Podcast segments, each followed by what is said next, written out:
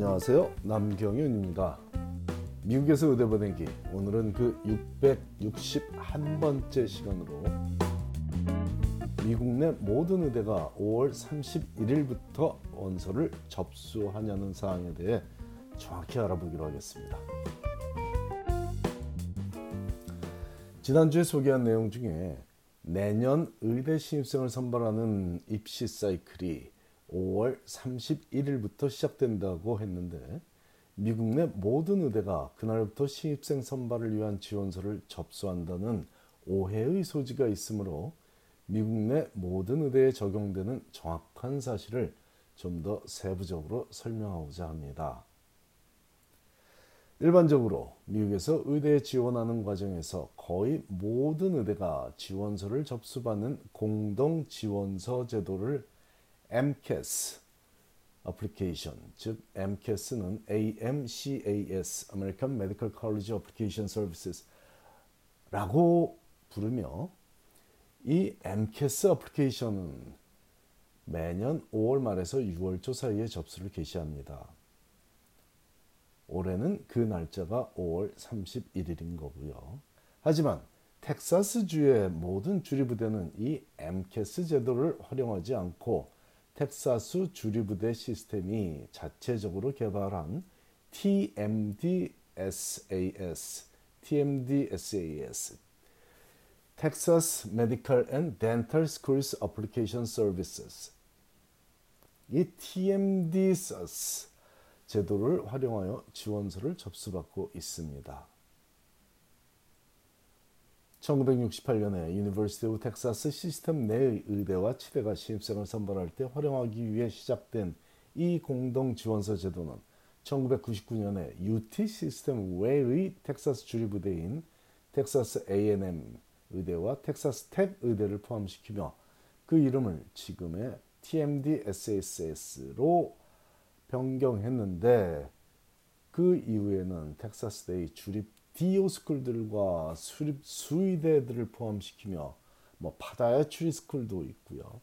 모든 의대, 치대, 수의대들을 포함시키며 점점 그 규모가 커졌고 현재는 텍사스의 유명 사립의대인 베일러 의대조차도 포함시켜서 텍사스 내의 모든 의대, 치대, 수의대, 발 전문대, DO school 등에 지원할 때 TMDSAS application이라는 공동 지원서를 접수시켜야만 가능합니다.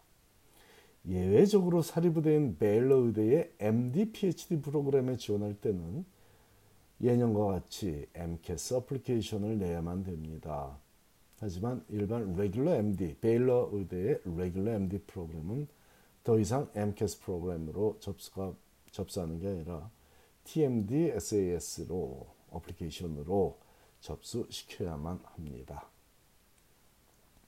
그런데 이 TMD SAS 제도의 원서 접수 개시는 통상적으로 MCAS 제도의 원서 접수 개시보다 먼저 시작해 왔고 올해도 5월 16일부터 원서 접수를 개시하니 지난주에 소개한 MCAS 어플리케이션 접수 개시일 5월 31일은 텍사스에 위치한 모든 의대에 해당하지는 않는 날짜라는 점을 명확히 밝힙니다.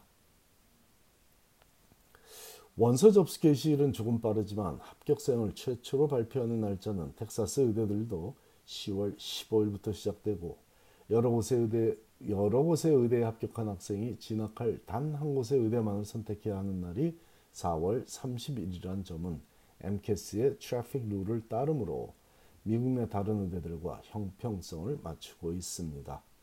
그 외에 특이할 사항으로는 통상적으로 3년간만 인정되는 MCAT 성적이 TMD SSS에서는 5년간 인정되는 점이지만 가장 최근에 이 시스템에 합류한 베일러 의대는 아직도 3년간만 MCAT 성적을 인정하고 있으니 베일러는 계속 MCAS 시스템에 머물러 있는 것이 오히려 학생들의 혼란을 피하게 해줄 수 있을 듯만 싶습니다.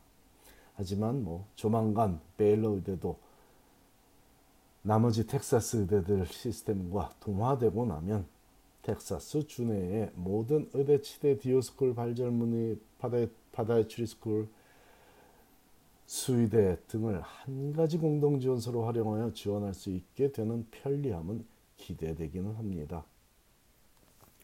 그러나 다른 무엇보다 TMDSAS의 존재를 환상적이게 만들어주는 사항은 텍사스 주민들이 텍사스 내 의대 치대에 지원하면 다른 주 출신 학생들보다 훨씬 유리할 것이라는 기대감이죠.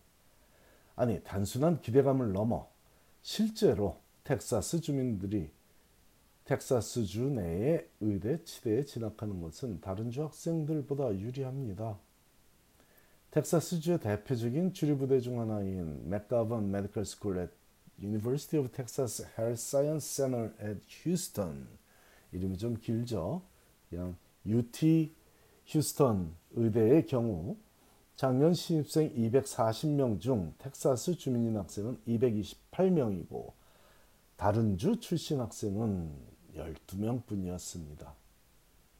뭐 캘리포니아의 주류부대 중 한 곳인 UC 얼바인대도 작년 신입생 104명 중 90명이 캘리포니아 주민인 학생이고 11명만이 다른 주 주민인 학생인 점을 감안하면 크게 놀랄 일은 아니지만 그래도 UC 얼바인보다 UT 휴스턴이 훨씬 더 타주 학생들에게 타주 학생들을 안 뽑고 있는 건 사실이고요.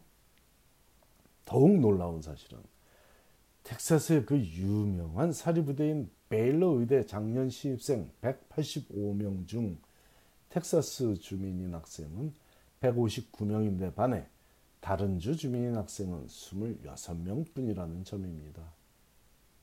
사립부대가 이렇게 해당 주민 위주로 구성된 학생들로 구성되는 경우는 타주에서는 특히 명문 의대에서는 보기 드문 일인데 일례로 캘리포니아에 위치한 스탠포드 의대 작년 신입생 90명 중에 캘리포니아 주민인 학생은 29명 뿐이었고 쉰한 명은 다른 주 학생, 나머지 10명은 유학생으로 구성되어 있으니 그 차이를 쉽게 알 수 있을 것입니다.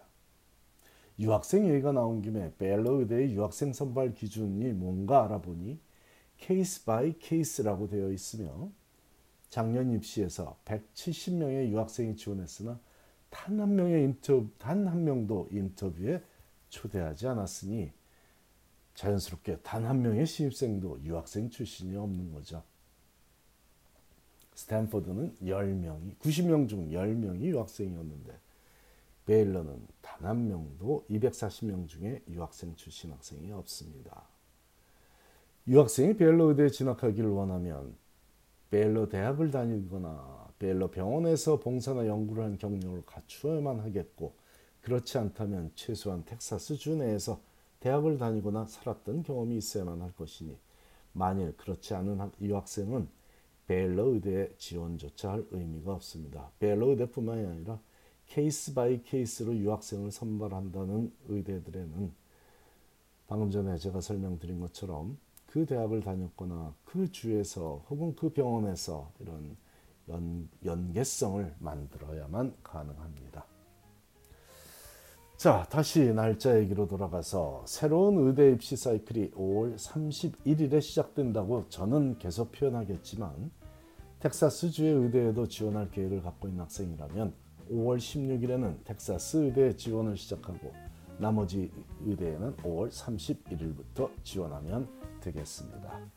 감사합니다.